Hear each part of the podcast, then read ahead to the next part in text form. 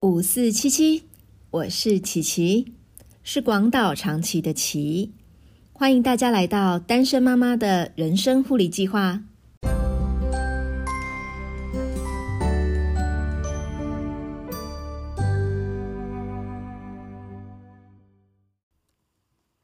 前几天和一个三宝妈客户碰面，因为她是我接手服务的客户。一开始，在他只有一个小孩的时候，我和他并不太熟。直到他想生第二个小孩，可是却不小心怀了一对双胞胎。等他呢正式升格成三宝妈，人生计划也整个变得不一样以后，我们才因为小孩的话题熟了起来。那天碰面的时候，只是在他公司楼下要拿个东西给他，想说顺便聊个几句就要走了。没想到啊，一聊聊了快半个小时才离开。一开始他只是关心我说：“诶，我公司换了大老板以后，对我有没有什么影响啊？”那我边回答他的问题呢，就边看着他的头一直左右在换姿势。但是因为阳光有一点刺眼，我眯着眼睛顾着回答他问题，就没有做什么反应。等到我讲完话，他拉着我说：“哦，等一下。”这个阳光好刺眼哦，我有飞蚊症，要调一下位置，挡一下阳光。一讲到飞蚊症，我就说：“哎，我也有哎，我刚刚也是一直眯着眼睛，看不清楚你的表情。”然后我们两个人调好位置以后，就开始从飞蚊症聊到我单身以后长了好多白头发。他说他也是哎，可是呢，我们呢都正好是一根一根的长。偏偏我们两个人的设计师都还不给我们染整个头的头发，然后呢，都还跟我们说啊，你把它当做这个是挑染就好。现在不是很流行挑染吗？接下来我们又聊到当妈妈的狼狈和疲倦。我说，哎，你知道吗？我现在既然呢会在周末的时候，因为礼拜六一整天都没出门，我就没有洗头，哎。只等到礼拜天我要出门去教会的时候啊，我女儿发现你昨天是不是没有洗头发？然后我就被她给白眼和嫌弃了。三宝妈听到这里就说：“哎呦，哪有办法？有时候真的很忙很累嘛，会不想洗头很正常啊。我教你，我教你。”于是她就用手指头在我的头顶比划了一下，说：“你下次出门后，出门前就洗前面吼刘海这一大块。”一边说，他一边呢，在我头顶比划来比划去。他说：“而且有的时候出门很赶，记得要在离热水器最近的水龙头冲头发，你知道吗？然后啊，洗完以后随便吹两下就可以出门啦。再不然吼，就戴帽子也可以啊。我都固定吼两顶帽子，一顶黑的，一顶粉色的。出门穿深色衣服的时候，我就戴粉色的帽子；然后穿浅色衣服的时候，我就戴黑色的帽子。”然后我假日啊，这样带小孩出盆出门练直排轮的时候，我都把帽子压得很低，很孤僻，坐在旁边划手机跟发呆。以后去买两顶帽子轮流戴，这样知道吗？我听到他这样说的时候，我整个在路边笑得超大声的。他就那样酷酷冷冷的样子，可是 又很认真的跟我分享他的 pet ball，真的让我觉得。有人懂这些处境，然后还可以一起分享彼此面对这些处境的方式，感觉真的很好。不过啊，当我们和身边的人分享我们一些处境，能找到彼此理解的共通点时，那聊起天来真的很畅快。但是，你有没有遇过被别人踩到自己地雷的状况呢？你在恢复单身的前、中、后。有没有哪些地雷是别人提到以后会让你感到不不舒服的？就像是神经反射弧很长、感觉很迟钝的我，虽然对于地雷感觉不多，可是细数了以后，我发现，嗯，我好像也有几个地雷耶。今天想和大家聊聊这些地雷，一方面吼我自己讲来舒压一下，二方面也给大家做些参考。尽量不要刺伤我们这些生活已经空虚寂寞觉得冷，常常要在角落舔完伤口，睡一觉起来又要进入一人战斗的单身妈妈或单身爸爸们。恢复单身前，因为同事、朋友还有客户的重叠性很高。最让我厌烦的，就是呃，这些朋友、同事还有客户一看到我就问我说：“呀，怎么没有看到他？他最近在忙什么？”然后我就要变成发言人，要替对方解释近况。我也曾经呢试着跟大家说，可以直接去问他啊。大家跟我说有啊啊，可是他都没有出现呐。或者是说哦有啊，我本来要传赖给他，可是我突然找不到他的赖耶。啊，对呀，因为他的赖改改名换姓了，大家当然找不到他。我就说呢，嗯，那不然你就搜寻这个名字找他吧。或者我也会跟对方说，不然你直接打电话给他好了，你有他电话号码吧？也有人跟我说，我上次给有打给他啊，他也什么都没有说，问不出个所以然来啊，聊一下就挂电话了。这种情形持续了大概两年吧。后来我真的受不了了。我只能说，他现在不归我管了。到了第三年，我就干脆主动低调的公开了。所以呢，当代言人这件事情呢，是一个我的地雷。然后再来就是像在焦虑那一集提到的，有人会跟我说：“啊，你每次都在那边挨业绩，为什么不干脆换个工作，回去当护理师啊？薪水至少很稳定啊。”然后有人会说。那你为什么要给小孩补习？一定要补吗？哎，小孩想读，他就会自己读了啦。有补没补，没有差那么多吧？国中国小不用补啦，等高中再补才有意义吧？啊，我们那么多人从小也都没有补啊，补了有的时候也没用，去补习班都马在混。然后也会有人说，你那一区房价那么高，你为什么还要住在那里？给小孩转学呀？家庭没办法，小孩就是要配合，要适应啊。这样也好，提早让小孩独立呀。我觉得这些话会变成我地雷的原因，一方面跟我求学的经验有关，另一方面则是和我现在的工作价值有关。我自己从小在万华长大，国小三年级的时候就已经十分熟练三字经加五字经。国小五年级的时候，就会约女同学去青年公园订钩机，每天放学没事干，就跑去同学家玩。那时我去同学家，同学妈妈问我，都会问我说家里有谁呀？哎，你为什么放学都可以出来玩啊？我都会天真的说，我爸妈离婚呐，我跟姑姑住，下午功课没写完，没事做就出来玩啦。然后隔天去学校的时候，同学就不跟我玩了，因为同学说我爸妈说你爸妈离婚，这样子你家状况不好，所以要我不要跟你玩。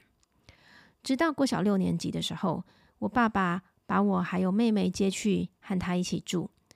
我们换了一个学区，爱讲话又很爱现的我，完全没有转学生的害羞。有一天，我从新家的房房间的窗户打开，发现坐在我隔壁的那个男同学就住在我房间窗户正对面呢。我们可以隔着窗户讲话，所以呢，我就很高兴的呢跟他打招呼，然后跟他聊天。可是。隔天，男同学也不理我了。我很疑惑的就问他说：“哎，你为什么不理我？”他说：“我妈妈说你从万华来，有点像太妹，要我不要跟你玩。”到国一的到国一的时候，我父亲去世，我们所用的资源有限。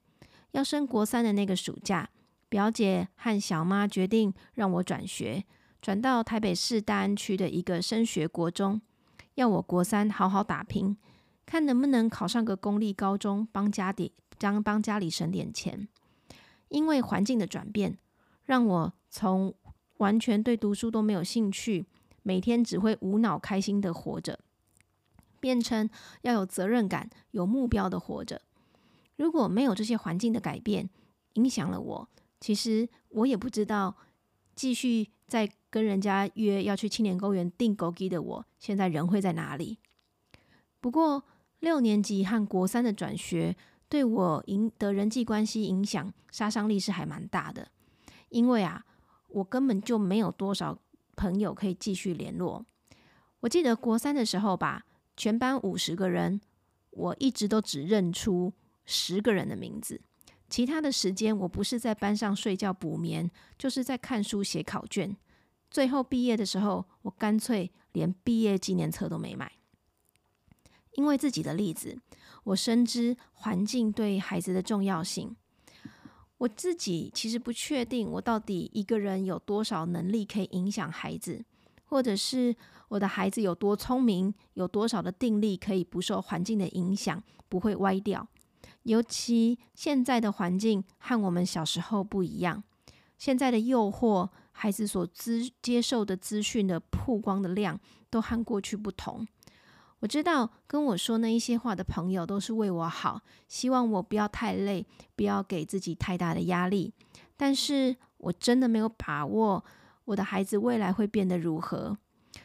我在想，现在的努力和事后的补救比起来。我觉得我比较承担不起事后的补救，所以虽然我常跟大家哀哀叫我的压力，但我也只能尽量的尽我的力量能力，然后提供我呃能力所及的环境，让他们可以安心安全的成长。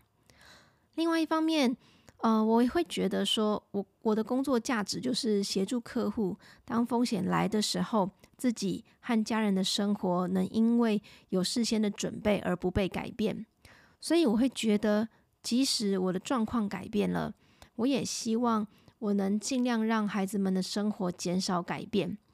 尤其我也不是要给小孩读名贵的私校，或者是学很多才艺啊，只是基本吃住还有学习的条件而已。我就，所以我会希望自己努力以后，能够至少给得起孩子这样基本的生活啊。那下一个地雷是，嗯，人家会跟我说：“哦，你小孩已经国中了，这样你很快就好命啦，好命了。”嗯，我觉得每次当我跟小孩已经大学毕业以上的资深妈妈说我小孩现在国中的时候，他们都会给我一个。了然于心的眼神，然后拍拍我的肩膀说：“国中哦，经历过青春期不容易呀，你辛苦啦。”有时候我会想说：“有这么严重吗？”但是每当遇到我那个注意力不足过动症的儿子，他情绪暴走，还有生理期来的女儿烦躁，会有抱怨的状况的时候，我就会想说。是谁说小孩国中以后就会好命的啦？赶快你来试试看好了。因为有人会说小孩国中你就好命的这个话的时候呢，就也就会有人说哦，小孩已经大了，可以帮忙做家事啊，你就不用那么辛苦啦。嗯，根据我明察暗访这么多客户的家庭，还有客户本身成长的环境，加上身边朋友们成长的过程，我发现。国中的时候就有帮爸爸妈妈做家事的人，真的不多诶。回想我自己，也是在国中毕业去住校以后，我才开始会用洗衣机的。那更别说我国小六年级那一年和爸爸住的时候，爸爸有请那个管家阿姨每天来打扫，还有煮饭给我们吃。那时候啊，我翻覆颠覆房间的速度快到打扫阿姨都跟我爸说：“你怎么给我收烂烂啦？我白走啊啦！”加上啊，小孩补习完回家，常常都已经是晚上九点了。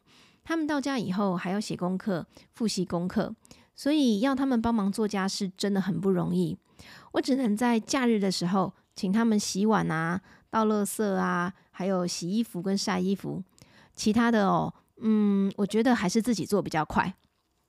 现在呢，我也会劝那一些小孩还小的呃妈妈们说。嗯，最好要让 小孩从小就习惯做家事，让他们就要觉得做家事是应该的。呃，这样子长大以后，好像才真的会比较好命。但是，嗯，对于有家里有幼童的孩子而言的的妈妈而言呢，真的常常都是自己做比较快。所以我真的觉得这种事情实在是有一点难取舍哦。好，那现在我要来分享我最后一个地雷了。最后一个地雷就是。当有一些朋友听到我的工作压力，还有一个人带小孩的困境的时候，就会跟我说：“嗯，你要不要考虑啊，去兼职来兼职做一些和保健营养相关的工作啊？这个哦，和你护理的专业啊，还有和你的保险的工作都很 match，而且你又有现成的客户可以拜访。”讲到这里，你知道那个地雷是什么了吗？就是。要我做直销，其实我本身非常的不排斥使用直销产品，我也呃多年来我都有一直用非常多家的直销产品，我自己都很有心得，知道呃什么状况下面呢要买哪一家直销产品来用。但是当对方这样跟我说的时候，意思是要我跟客户谈完保险，再跟客户谈直销产品吗？还是保险没谈成，那就卖客户直销产品喽？我觉得，如果真的很愿意帮助我的话，那直接帮我介绍客户和我来来和我聊聊我保险的专业，这样不是比较实在吗？要我加入直销去兼职，到底是真的帮了我，还是帮了对方呢？嗯，以上几个就是我觉得自己比较容易被踩到的地雷，很想知道你们的地雷是哪一些呢？欢迎大家到粉砖留言告诉我哦。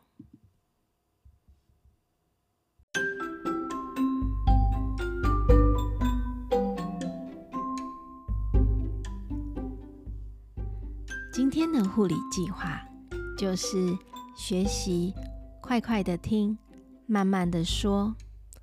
有时候倾听反而就是最好的一种支持哦。